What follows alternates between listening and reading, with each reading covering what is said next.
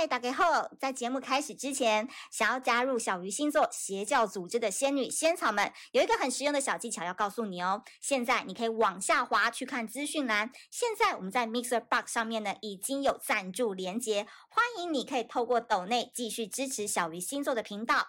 如果你听完这节内容觉得超喜欢的话，也可以直接五星评论加留言，让我们一起飞向宇宙吧。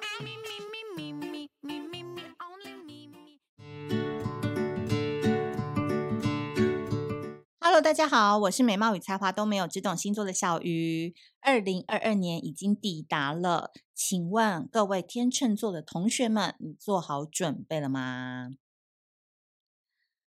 哇，我们今天呢要讲到这个太阳上升落在天秤座的人，其实今年的这个 focus 的领域呢，真的是 一百八十度的大不同。去年呢，我就是一直很抠啃，哎抠。对，苦劝就是天秤座的同学们，就是多多的把你的心上人放在身边，多多的去关心爱你的人，多多跟你的家人跟朋友去互动，好吗？然后呢，在今年，哎，话锋一转，这个时钟一过一月一号的零点的时候，天秤座所有的课题都到了工作上面，所以去年呢，都还没有好好把握桃花运的朋友。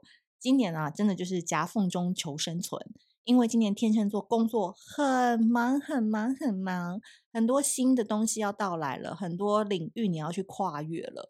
所以你说，哎，你真的想谈感情吗？Maybe not，you know。虽然说你们天秤座的人长得好看，只要那个头发甩一甩，然后扣子只要第二颗，就会有人想来跟你们搭讪。但是我觉得你们的心啊，都还是人在曹营心在汉，对。就可能在想说，哦，我老板那 PowerPoint 什么时候做给我？我那个结案报告还没做，什么什么的，就是被整个被工作工作给卡住。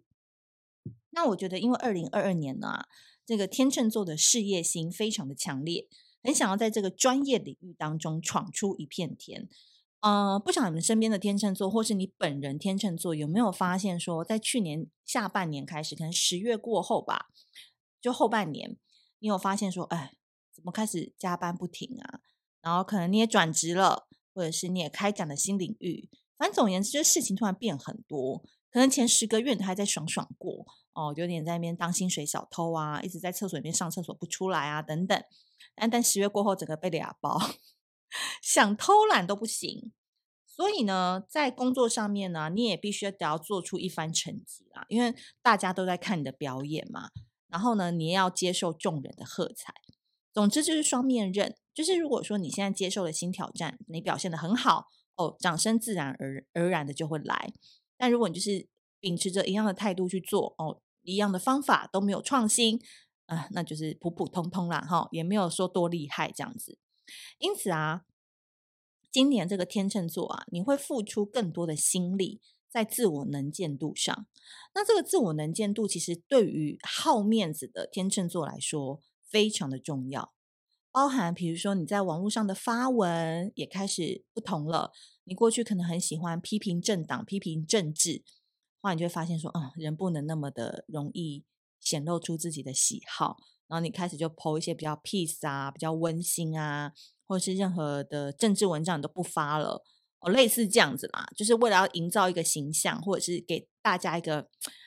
也可以说是更保护自己的一种做法，所以你可能在人际关系的应对进退上面，就更懂得如何进退得宜。嗯，懂我的意思哈？我讲的非常非常的文绉绉，但你应该懂，就是我用那个脸书举例，你应该懂，就是很多事情你你不懂，你宁愿没有要发哦，然后你也不想要再批评了，因为你可能过去就觉得有点吃亏哦，类似这样的概念。所以我的意思是说，你会花很多心力在自我能见度上啊，这个也是包含是这样子哦，因为你想要重新以一个新的形象在世人的面前展开嘛。好，那在感情的部分呢，天秤座记得要放你的对象一马，不要过于较真，不然你其实会很容易觉得另外一半非常烦。然后这个烦呢，倒不是说 看他觉得很讨厌啊、不上进什么的。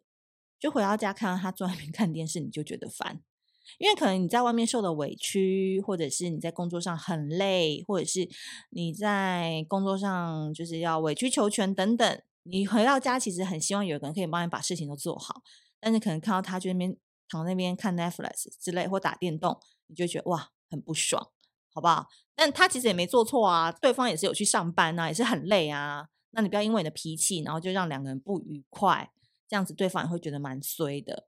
好，就是这样子而已。所以感情上面就是，如果你现在也不，因为你今年的主力真的没有想要特别放在感情嘛，那我觉得有伴的人就是稍微放对方一马，然后轻松一点，你今年就会很 peace、很 happy 的就度过了，好不好？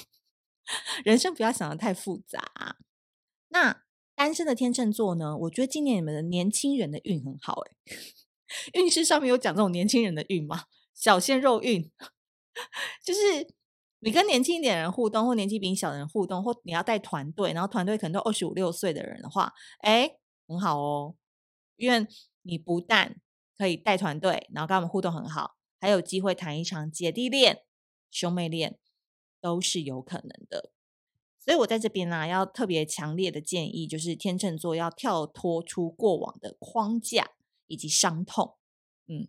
伤痛这件事情啊，因为天秤座很难去表达自己内心的苦嘛，所以有很多人际上的苦、感情上的伤，我们可能别人都不知道，哦，或者是连你的好朋友都不知道。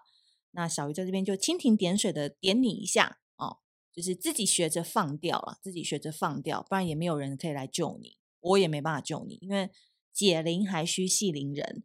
虽然这句话非常的八股，但是我必须说，天秤座有时候。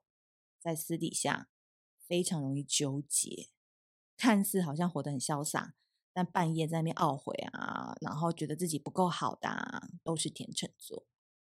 嗯，也因此，我觉得你的人生课题，可能你这一年寄情于工作也好，稍微转一下注意力也 OK。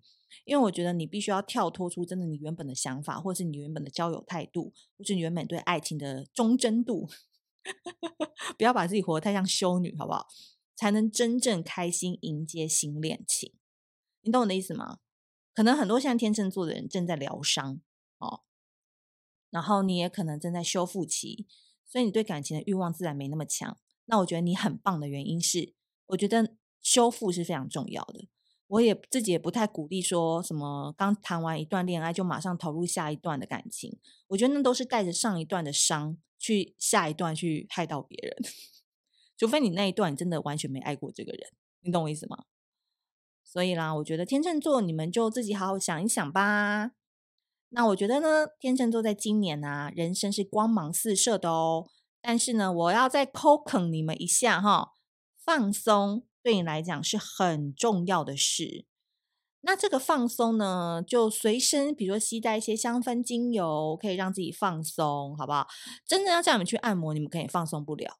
我所有身边天秤座的朋友，连在按摩都要玩手机，连在按摩都要追剧。那像我这种人，就是 都会觉得说放松就是去睡觉嘛，眼睛闭起来休息啊，让自己的那个自律神经啊什么什么的平衡一下嘛。没有，他们就是一直要有资讯进来。所以我也不会说你们一定要睡觉，你们一定要干嘛？但你就随身有点香氛，让自己心情比较平缓一点就好了，好不好？所以啊，今年在冲刺事业的时候，不要忘记放松，因为你放松的时候呢，你的魅力会更强，魅力会更大哦。好的，以上呢就是今天要给这个太阳上升落在天秤座的朋友的一些小小提醒啦。那如果你喜欢这一集的内容的话，记得我们在 MixerBox 上面呢，现在已经可以关注跟有赞助方案了。那留言评论区都可以多多互动哦。那我们下次见，拜拜。